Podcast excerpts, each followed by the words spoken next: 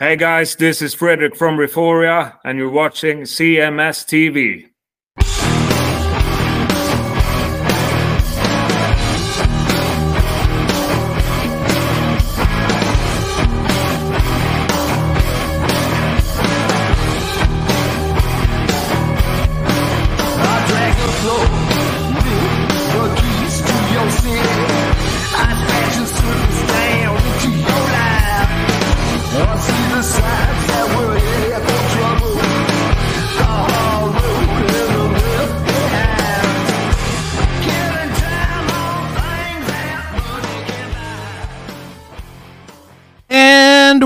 What is going on, everybody? Welcome back to another edition of Chris Akin Presents. I, of course, am Chris Akin, back after taking over Las Vegas. That dude right there, Mr. Erik Ferentinos. Erik, how are you, brother? Doing great, man. Survived the Vegas weekend with the Stephen Pearcy band. I gotta admit, I'm surprised you're here. I figured, you know, that whole what what happens in Vegas stays in Vegas. I figured you might stay an extra day and do a little um little stuff that you wouldn't be able to talk about. Right. Uh, no, uh, we just, just, you know, got up and left. I mean, I know from playing in Vegas before, just going to Vegas, typically on a Sunday, if you don't get out of there real early, it's going to take a long time to get Right. back.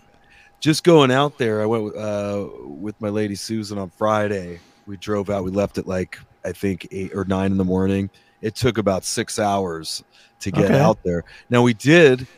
I'm happy to report get back home in like four hours just from leaving early. But I think that was only due to the fact it was a three day weekend and most people are staying the extra day, so there wasn't nearly the traffic going back. Right. Sunday. So we And- made it up.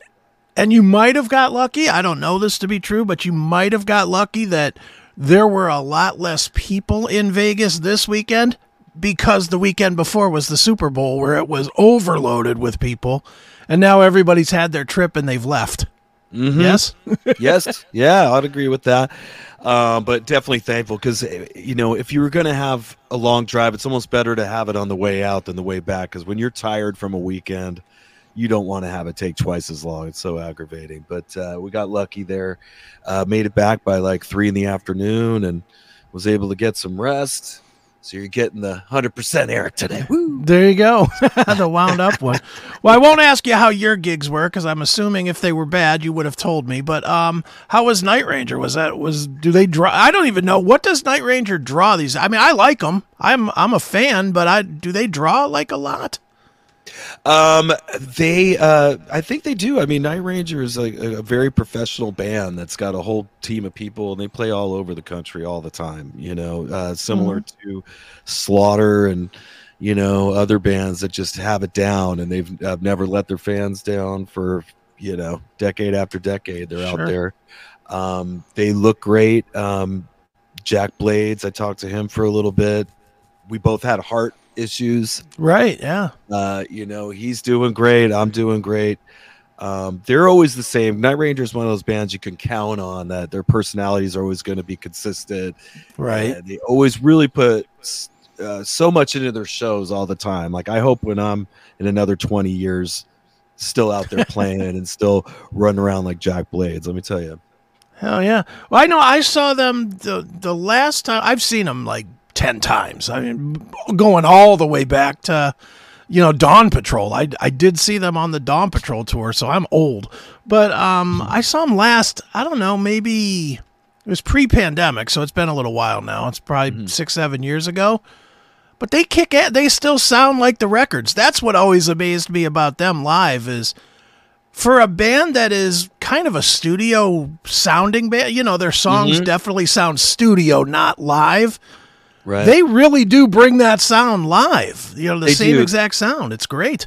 they they have a keyboard player Mm-hmm. they bring i mean everything's live from what i can tell and seen with sound checks there's nothing not live there i mean you have Right. two fantastic singers in the band the drummer and the singer and the uh and jack blades both throw down and they have some really i mean it- it's not that they have a hundred hits but the, you know the ones they have are so huge and then they Oh, still yeah. they, they do some damn yankees stuff Uh, Sure. Also during the show, so it's it's pretty awesome, man. And I was thinking actually, like when when I first heard these songs, which would have been I don't know around like 1982 or three or something like that. Sure. You know, I was in Little League. You know, I was like Right. you know 11 years old 12 years old i remember uh you know buying the big league chew gum remember big league chew oh yeah, yeah. The, the shredded gum.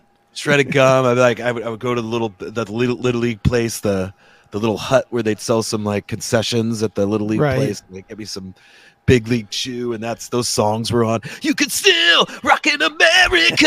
Oh yeah. It was like the 80s it was just so Right. cool. Even as a even as a kid not enjoying the excesses of the 80s just being a young kid everything about the 80s was awesome. The video games the music the fashion uh it, it- great memories. But just to take it back to today being that little kid you know listening to those songs on the radio and then here i am as an adult you know just talking with jack blades backstage you know no big No, you know I know, dude. It's it, it's always fun when that happens too, isn't it? When you're just hanging out and you're like, "Holy shit, this is a guy that I like," you know, camped out to see or whatever. You know? It's yeah I wouldn't, I wouldn't go that far with, with night ranger well, not with Night Ranger necessarily. I'm just saying in general. Right i camped out to see you jack blades i've been waiting for you he's all Well, freaked dude, out dude, I actually have a Night Ranger story uh, that was is very influential in my life. It's one, believe it or not, Night Ranger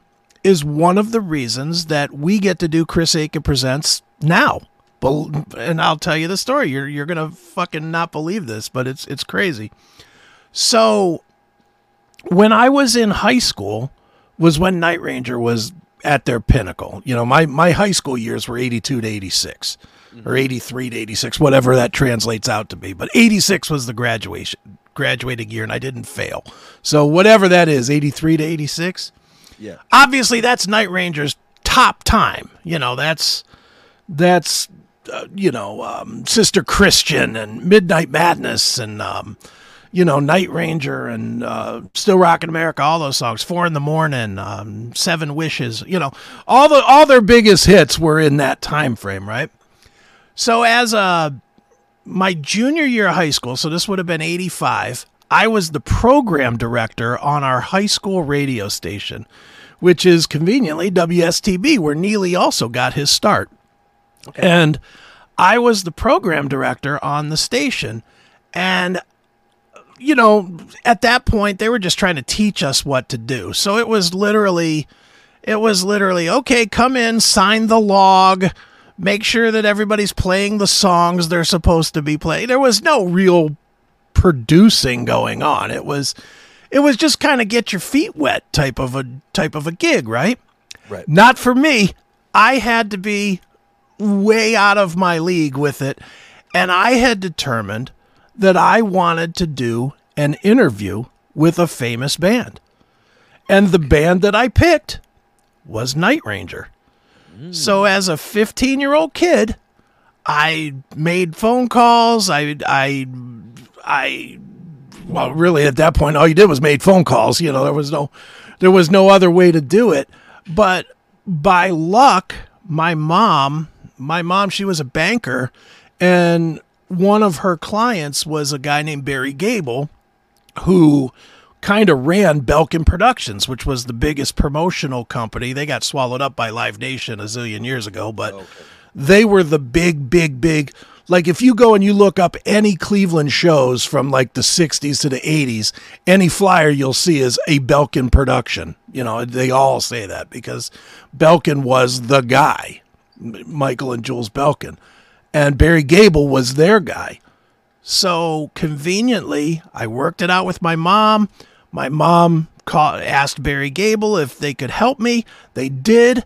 And for the first time ever in WSTB history, we had a famous band call in to interview. And that is also the very first interview that I ever did as a as a person was uh, Jack Blades from Night Ranger oh my goodness called my high cool, school. how how crazy is that? That's why I was like, yeah, I got a Night Ranger story. so what did they do they're like hey chris it's jack blades calling yeah, man it it really was. They were calling from um just before sound check. It was like at two o'clock in the afternoon, and he was at the at the venue, and I was. I still have. I wish I would have thought of this. I would have had the tape here to play because it's really bad. It's Everything everything you that. have the recordings. Still. Oh yeah, I have it. Oh yeah, it's my first ever interview, dude, and and it's so bad. It's it's quite honestly, it's everything that me and Neely goof on on the on the CMS. It's uh oh, what's it like to be in Nashville or whatever wherever they were? you know, it's so bad. What made It's- you want to play bass? Yeah, and, and you could just hear the nervousness in me. I'm like. So, Mr. Blades, what do you think? You know, everything was Mr. Blades. I through the whole interview. I still get like that now. Like uh, Dee Snider, Mr. Snider. Uh, Uh, dude, you know what? It, it's intimidating when you grew up with them. right. You know, it's it's it's kind of we were raised in a respect your elders kind of way. You and I both, and and it's hard to shake that. It's definitely it's hard to consider somebody that is your elder and and has had bigger success than anything you'll ever have. It's hard to it's hard to not be overtly respectful and just say, "Hey, Dee, what's up?" Well, You know? I, let me tell you when when I first was doing call-ins on the classic metal show, I was Yeah. severely nervous. Like I, I was, I would find myself starting to shake, my voice starting to shake just doing that because I maybe was thinking about how many people were potentially going to listen or Right. if uh, what I was saying mattered or whatever. And and so I could just imagine being a ten year old kid Oh, live on the air where you've never really done much something like that. I mean, how nerve wracking that must have been. Your brain's thinking about too much other shit, you know. yeah, it was it was definitely I I definitely was very very very nervous, you know. And um but I but I got through it and it, I mean it's it's not the worst thing I've ever believe me, it's not the worst interview I've ever done. You know, and and that was the first one I'd ever done, you know, the I, I could still tell you the worst one. The worst one, Steven Adler, hands down, worst interview I've ever ever had. Really? Oh yeah. I um and this isn't even that long ago. This is this is within the last 10 years. Um I had an long- interview I had well, I mean it's not but I mean it's not I've been doing interviews for 30 years and it's Okay. it's a fairly recent one. It's after it's long after I've done a thousand to learn how to interview. But um I was interviewed I was scheduled to interview Adler. I called him up and he just didn't want to do the interview. He just didn't want to do it, and he he did like three. I, I don't know if he even knew. Like his publicist set it up, but I don't think he knew that he had an interview to do. And I called him, and like he answered on his cell phone at you know on his way out the door or something. and um, but yeah, I, I- the whole interview is six minutes long, and I didn't get anything out. And then he finally, it- after like four or five minutes, he's like, "Oh, I gotta go. I gotta, I gotta go to the doctor. I'll see you later." Mm. And it was just like wah wah wah. Ah, all right, everyone. Steven Adler. yeah, thank you for taking a minute, Steven. Yeah, But there's a level where I mean, when you're when you're just still trying to make a name for yourself, you'll take like me, you'll you'll take most interviews. You know, I can't say mm-hmm. I've ever turned down an interview. You know what I mean? But once you've reached this iconic stage where that's your everyday life is like 20 people wanting to interview you, sure, you're be like, mm-hmm. I don't care. It's not gonna change my life one bit whether I do this interview today or not. you know? Sure. Yeah. I mean, it, and and dude, I get it because I've done it with my books. You know, when when I've released most of my books, I, I have a publicist. I'll give him a plug. Mazer PR, Mazer Public Relations. They um they do the publicity for me whenever I release a book, and um regularly they put me on on the book tour, which is or it's called a radio tour, which you may know the term, but for the people that Sure. don't know that term, what they do is they schedule you for several hours and you do you do interviews and for if you do the radio tour you do every 7 minutes is an interview. Like you call in and they do 7 minutes on the air and then you have 3 minutes of turnaround and you got to call the next guy. You know so it's and, and it goes for like 3 hours or 4 hours because it's first east coast and then west coast. You know and it, it kind of all works into their morning show and I could tell you for a fact it is terrible. I don't know how guys like Steven that have that whenever he puts out a record, he has to do, you know, 150 interviews over 2 weeks or whatever. That's got to make it Right. nuts. Cuz it's Yeah. always dumb questions and it's always the same questions. So, uh, where did you record at? Uh, what's that studio like? Who's your engineer? You know, like, oh, Sometimes these guys can't remember some of that stuff either. The uh, older cats. Yeah, well, I, but it's got to be. I, I can just imagine Steven getting on on an interview, and then they start asking him questions about 35 years ago, Right. and he's so far fucking past that. You know, that's that's what these guys. That's what interviewers. And I'm not trying to tell people how to interview anybody. Do what you want to do, but I try my damnedest not to go to old shit. They're on. They they're willing to talk to me because they want to promote whatever thing they're doing right now. New Right. record, new tour, Sure. new whatever. And the last thing Stephen Pearcy or Don Dokken or Yeah. James Hetfield or any of these guys want to do is relive your memory Mine. as the interviewee. That's right. They don't want to. They don't want to say. I, I will guarantee this. Ask Steven this if you want proof. right. He probably gets ready to hang up his phone every time an interviewer says, "When I saw you back in 19 blah blah blah." Because that's just following up on, well, I got to answer a question about some fucking show that I don't remember. That's right. 25 years ago. You know, I guarantee you, Steven, like even with me, I saw Steven one probably my most my most memorable Ratt show was this one show where I snuck snuck out of AIT, advanced training in the military to go see Ratt. It was Ratt and Cheap Trick in Indiana. You know, and I told I think I told the story on this show where Sure I wore the goofy clothes and stuff. It was asshole initiation tactics. it could have been because I certainly was an asshole at that point. But, but um, I snuck out to the show. I, you know, I, I had to buy clothes at a thrift store. I told this story before. So, bottom line is that's the most memorable to me was it was when Ratt had the the almost like a mirror stage like the stage had like was all mirrored so that the lights were blast any lights that came in different colors would blast out Sure. into the crowd. It was cool. It was a cool show. It was a great show. It's my most memorable show because i have a thing that happened. Sure.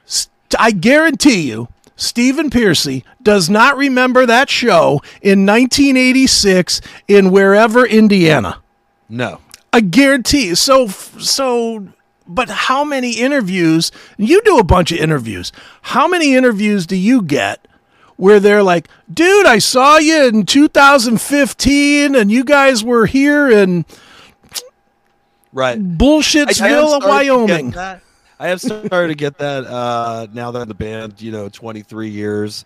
Yeah. You get people that "Ah, I've been seeing you play since like the you know 2001 or two, and and that's fine though. I mean, you you you you, you, want them to be happy. You do appreciate the fans. You just have to kind of humble yourself a little bit and just have fun with it. I mean, they're not expecting you to re- recall it. I, I'm guilty too on like an interviewer basis. Like when we had um, Frank Hannon on, I had to take him back to the sports arena opening for Def Leppard in the Sure. round. But I mean, are you going to tell me that that wasn't a great memory for him too? I mean, it had to have been. Um, Maybe it was, maybe it wasn't. My my thing is, here's the difference. That was your doing an interview, like conducting an interview, first ever, maybe, right, maybe yeah, yeah, second. yeah. Right. You know, you're gonna make mistakes doing it the first or second ever. Sure. Me, who's done ten thousand of them, I better not make that mistake. if I make that mistake, that's me being a fucking lazy journalist Right. Okay. and I refuse to be lazy. You know, and it's it's why Neely and I crack on these guys so hard because a lot of these guys, if you go to their YouTube page, you'll see 500 interviews. And if I see 500 interviews and you're asking, what's it like to record with blah, blah, blah, I want to punch you in your fucking throat. or mention a estranged band member, which I also Yeah. guilty of that because I mentioned Tommy Skeoch. Tommy Sorry. Skeoch. Well, Sorry. but that you know what? That's okay. I'll tell you where that's okay. That's okay if the person has said something recently or if they're in a new band but they're playing the current like the the current the main band Tribute. stuff. Right, So right. if like Skeoch is out there with Bad Marriage right now. Right. But and, and I only know this because Neely went and saw him literally last week, and he told me Bad Marriage is ending with Little Susie, the Tesla tune.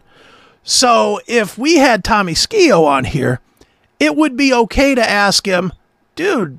Even though you're not in Tesla, you're playing a Tesla track with Bad Marriage. How did that come about? You know, did you have to talk these guys into that? You know, or or you know, I would aren't you? he's, he's you know just to and I know you're not you're being rhetorical of course but Yeah. I you know I have to say uh he's a very iconic guy from the MTV era too Sure. we all loved and he and he and he's so funny and has a cool personality and of course we all have those memories you can't have someone Mm-hmm. in your life as this person for 20 or 30 years and pretend that they're not the guy you know Oh I mean? no. My the issue comes when Tommy's the and, and again this is just an interviewer thing. The issue comes and I know this and I know it, it makes band guys crazy is if they're calling in to promote Bad Marriage. Bad Marriage a new band. There are there are not a lot of people that know about Bad Marriage. You do because you've probably played shows with them, I'm assuming. And Right. um I do friend. yeah, well, and, and I know them because they have a publicist that that lands in my email box all the time. So Hmm. when when their publicist was working Bad Marriage, I looked at it and I was like, "Oh, Tommy Scale, very cool." You know, you know, I was like, "Okay, that's cool." But the the casual the casual guy that's sitting 10 rows or further back at the casino that Bad Marriage is playing does Right. not know Bad Marriage. They don't know that band at all. Yes. And yeah, yeah, well, that, they may, and that's that's you're kind of leading into where I wanted to go today. But my thing is, if Tommy's doing an interview with you to promote Bad Marriage, and 20 of your 30 minutes are spent on Tesla, a band that he hasn't been in in 30 fucking years, you're doing a bad job. That's all. Agreed. Agreed. It should be if you want to go 25 minutes talking about bad marriage, how he joined the band, how he knew the guys, how the chemistry worked, you know, blah blah blah, putting it together on this is bad marriage. And then the last 5 minutes you want to say, you know, dude, I really think Tesla lost their balls when you came out of the band. You know, do you agree? Something like that just to kind of you're not necessarily going all the way back, but you're still kind of making sure people remember this is the guy from Tesla, you know. right right And there, there is an art to obviously you're hearing me. There's an art to it. There is a definite it's not as easy as, "Oh, look who's on my screen. Let me talk to him." Well, I, and I agree with the uh, with the twenty minute thing for sure, but it does get hard. Like after you know this, a band has their heyday already, and then mo- typically what they're doing now isn't very exciting. I mean, of course they want to talk about it, and we and- Sure. and, most times it does get talked about, and part of mm-hmm. it comes down to the artist too. The artist has to have a a way of kind of letting the interviewer know that they're not going to get that deep into it. They'll give a pretty Sure. broad answer, you know, hey man, it was just a big party back then. I don't really remember. Yeah. Like, oh, okay, well, moving on. You know, it's like Yeah, exactly, and that, and that's something. cool. Yeah, and, and again, I'm not saying never talk about the past. I'm just saying Right. if you're leading with the past and they're doing something in 2024, you're doing it wrong.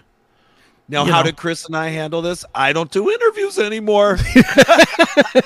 Well, you didn't Problem want to, solved. so it's like okay. No, it, it, it the, yeah, that part's a little goofy. I, I love this part. You, you and Sure. I, uh, riffing and just be doing funny stuff. Hell know, yeah, that's it is what fun. keeps me coming back. Hell yeah. Well, dude, we sort of touched on this with bad marriage, but it's a great it's a great question. It's something that I had that I wanted to talk about today.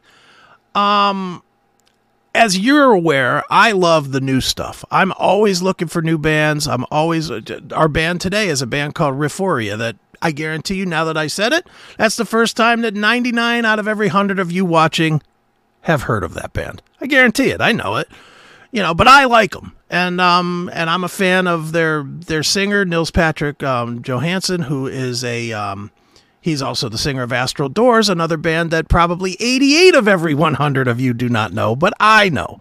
This is a this is a definite Chris interview today. This being said, this leads to my question: How do we get interest in new music back?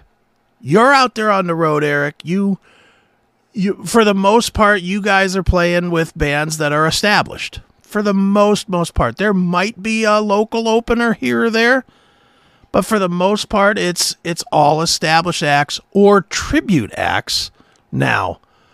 I hear from so many bands that they can't get gigs at all because the promoters don't want nothing to do with new original music. Right. So, what do you think, man? Is there a way to get interest in new music back, or are You we know, just I- doomed?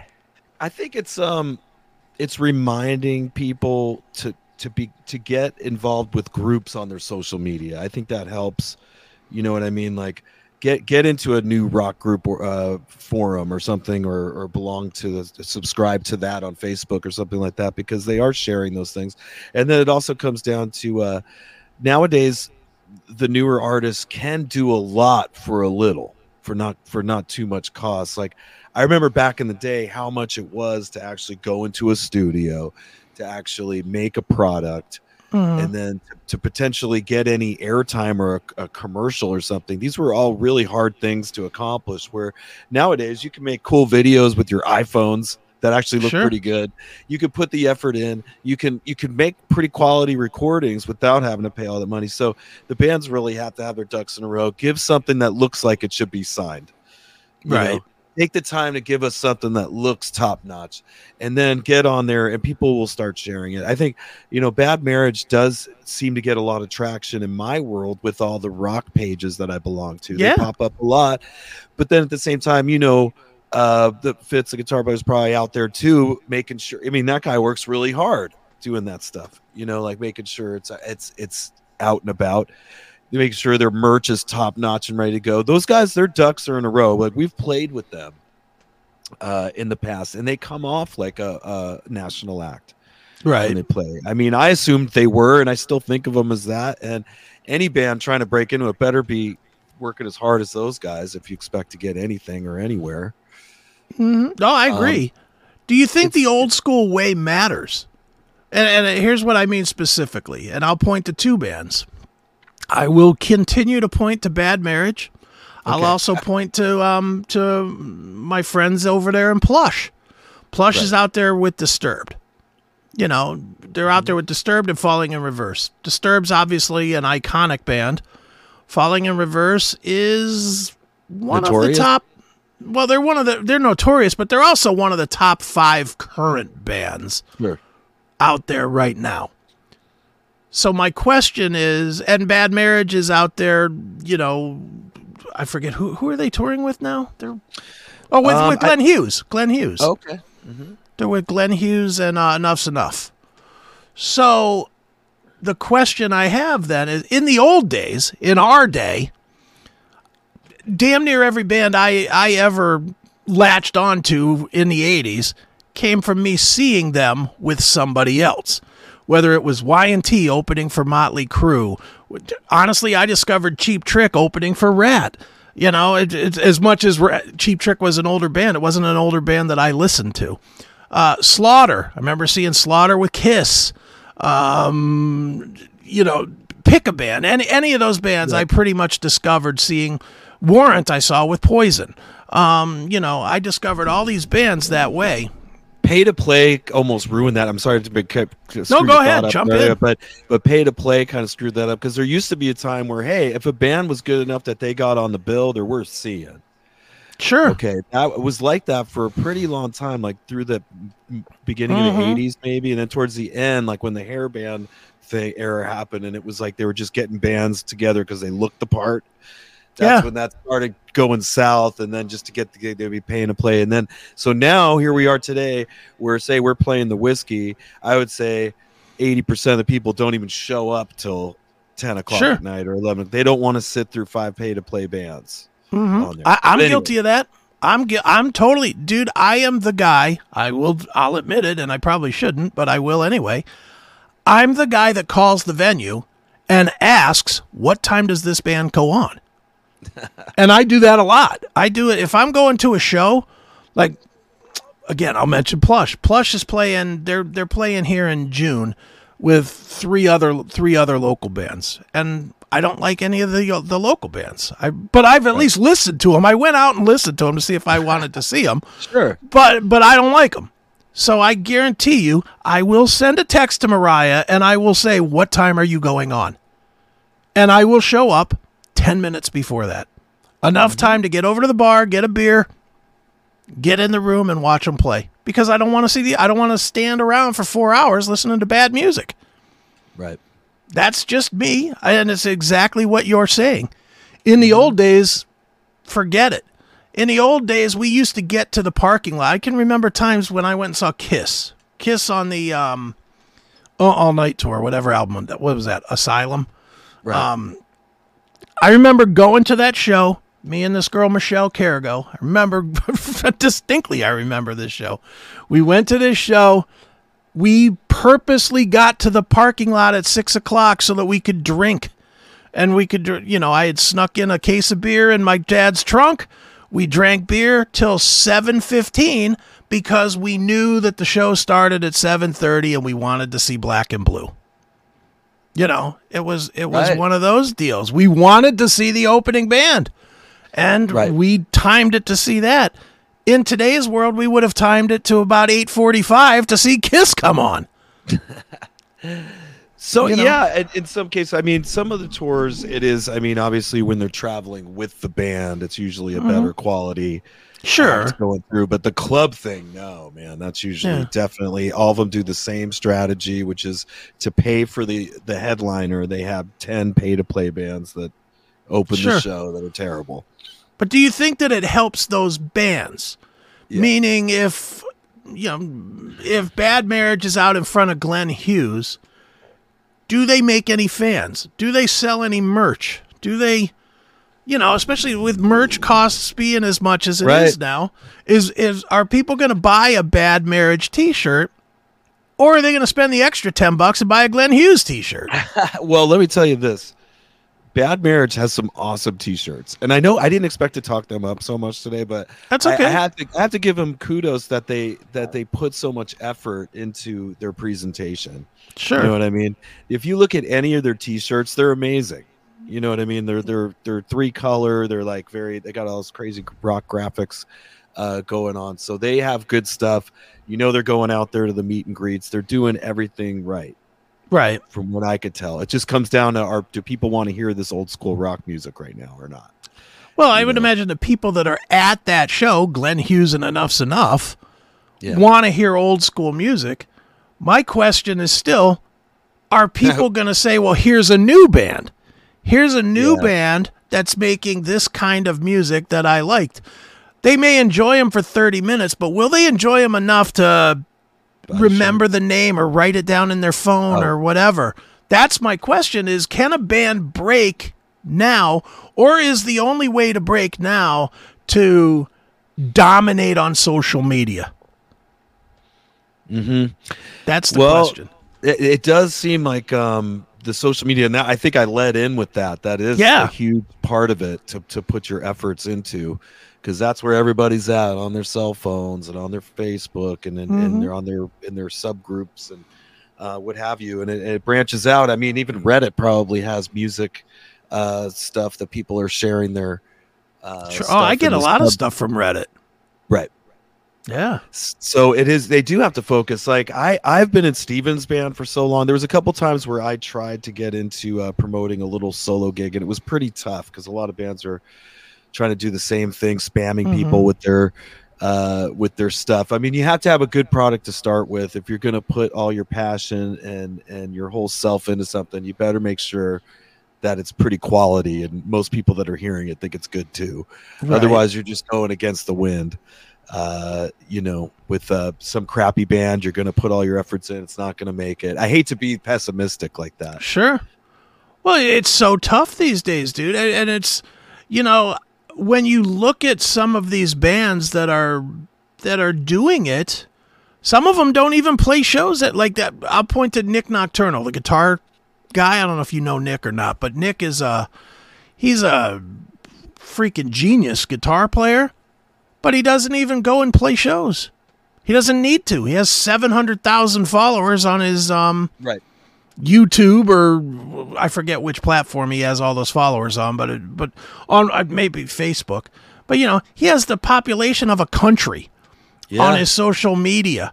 Why would he go out and play for 300 people in front of Emery or or one of those one or Muir, or one of those bands, you know? Why would he go do that? He doesn't need it. He's got a bigger audience than they do. Absolutely, and he's but he's e- putting in the equal uh, amount of time probably too, Yeah, that we that we spend on the road and the rigmarole of that whole thing. He's putting Mm-hmm. those efforts into uh, getting his video right and his editing Right. and everything he's probably doing at home, and it becomes like like I would love to tap into some of that. I mean, if I was able to like put on shows just out of my bedroom, Sure.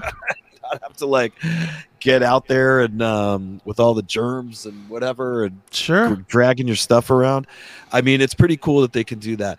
Uh, fortunately, though, people still do love the live experience, the communal experience of going out Mhm. to a live show. And that's where I come in. Right. Um, Is know, it- And I, is it young people or is it really just old people? Do um, young people like concerts? Is my question. we all need my that is a great question i'm gonna say that we all love it. That that Okay. that is a human thing that we need to be with our people to feel a part of life. And and this the the computer screens aren't enough. I mean it's nice to keep tabs on people but but eventually we got to show up and feel each other's energy and s- smell each other and you know hear each other Right. spit on each other. Um these these shows that that we've been doing have been a lot of fun. And i've been telling you that that that they're excited about the out of the cellar. It appears Sure. to not be an isolated incident okay Oh yeah. this seems Mhm. to be every night vegas was like these both nights these crowds were super excited for us to come out and what were their ages i would say uh median age was probably you know late 40s early 50s right. you know So for uh, the people that brought their kids though, which I'm, I'm sure there were plenty of those too, where they're 15, 16, 18 year old kids at the shows, are the kids like real into it? Like I know the old guys, the the old guys, they're saving up their energy so that they can go crazy when they hear lack of communication or whatever, and they fucking lose their shit. gary glitterson was into it Well, oh, that guy, I know, I know that guy. and then uh um there was a there was a kid this was really cool um i went out to the merch booth Okay, and i was selling six sets out there right. buying them. um must have been a kid he looked like about maybe 13 years old and and and he wanted an Erik Ferentinos pick set and i signed it Cool. for him so i made a new fan that night um jim martinez he's been taking his kid Okay. uh, James to the shows. James loves Erik Ferentinos. I'm going to start talking about myself as a third person from now on. Go ahead. The Uh, brand of Erik Ferentinos. He's a big fan of the brand. Susan's had enough of my ego uh, for this weekend. But um, anyways, uh, there are young people that are getting into it. I guess I'm not that. I, I I'm not too old to not appeal to them. You know Mhm. what I mean? I don't look like uh, Santa Claus or something. You know, I'm like, sure. you know um so they, I, I am getting some yo- younger people uh involved which is great and but the feedback's been great i was um surprised how many people were coming up to me to be honest because i've hid from these people for years Sure. Okay and now just recently now that i have a product and whatever i've been going out there geez both nights i must have taken 100 photos with uh people each night so thank you everybody that, that came out thanks for being so nice to me i appreciate it Sure. Do you think that the younger people, and, and this is strictly related to Stephen, Stephen's band, not just Stephen, but Stephen's band, really more than Stephen. Do you think that a lot of the reason the young people might be into it is because three members of the band have podcasts? You, Johnny, and um, Yeah. I can't deny that. Jason. You know what I mean? There's there's there that doesn't hurt. It doesn't right, uh you know, Jason's obviously rec- not on stage with us, but he's still an integral part uh, to where we need to be and every everything uh Sure. working as it should. Um and of course uh Johnny uh, being on the show. Yeah, we're all kind of have some notoriety at this Mhm. point. And then you got Matt who was actually the original Ratt guy before Juan, you know, who right, actually wrote songs like Back for More and Morning After. When you find that out, you're like, well, shit. You know? Yeah. And this, I mean, they're accepting of this. I mean, whatever may happen, I don't want to, you know, put the, uh, the, the carriage before the horse. But uh, you know, who knows, man? I think people just think of us as Ratt at this point. You know, so I guess we're Yeah. going with that. And there, there's no disappointments going on uh, when no, they show up. absolutely not. They're getting Well, a, and- a, a rock show. They're getting a, a legit Sure. sweaty rock show, and they love it. hmm But I do think the social media thing is important, and I, and even in Stephen's case, Stephen is very active himself on social media. Like he he posts two three times a day. He embraces it for sure. Yeah. He's playing his guitar on all the time. You know, he's Yeah. doing cameo. He, he's he's Pictures more with his dog, pictures Yeah. with his pets. You know, he's all in. he loves it. He, if he was a kid today, he'd be in heaven. You know, and he's I mean, Right. hey, he he does it the same thing. He is like you know a 15 year old kid uh, on the internet. You know, he Right. hasn't changed. It's too funny. Well, I, but I, I do think that that's what that is. I don't want to say it's the only reason because let's face it, the the main reason that, that the band that you're in is doing so much business is 35 wonderfully great songs, you know, Oh that every Yeah, single person knows. But right. um And But I I do think- every time we play for that. That the, the work Sure. that they did and to get to go out and play that many hits is is a blessing. I wasn't there when they were written, so I have to be, you know, Yeah. humble and thankful to be able to go out and do it for sure. But let's be let's be really honest here, if you choose to be. I'll be Yeah. really honest in my assessment. You tell me if you if you agree. This band would not be as successful if you guys were hermits other than when you showed up on stage. If if you weren't doing the podcast, if Jason and Johnny weren't doing their podcast, if Stephen never posted on social media, if there was never if the only presence anybody ever saw of the Stephen Pearcy band was a note on Blabbermouth that Stephen is suing this guy or this guy is suing that guy or Juan and Bobby don't get along, you know, all- all Yeah. the bullshit that if that was the only time people were hearing about it other than show gigs, you would have less interest in the product, I think. That's That's right. my I'll agree with you. I would agree with you on that. And uh, you know, obviously, you know, the other camp there's done, you know, road diaries and stuff. So I mean, Yeah. they definitely, you know, and you see how many views uh, those get. So people are kind of emotionally invested, I think, into it. And he's, you know, they're they're definitely bringing in people from there, and we are absolutely bringing in peop uh, people from here. I I hear your name brought up. You know what I mean at the shows. We listen, you know, they listen to us, and I love it, man. It's so Sure. cool.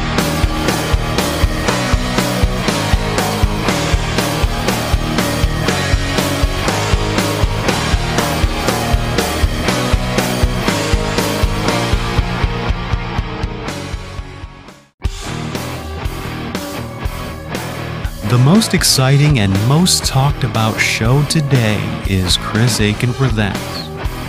If you like great interviews, real road stories, and more, then Chris Akin, Erik Ferentinos, and their cast of characters have the show that you need to watch.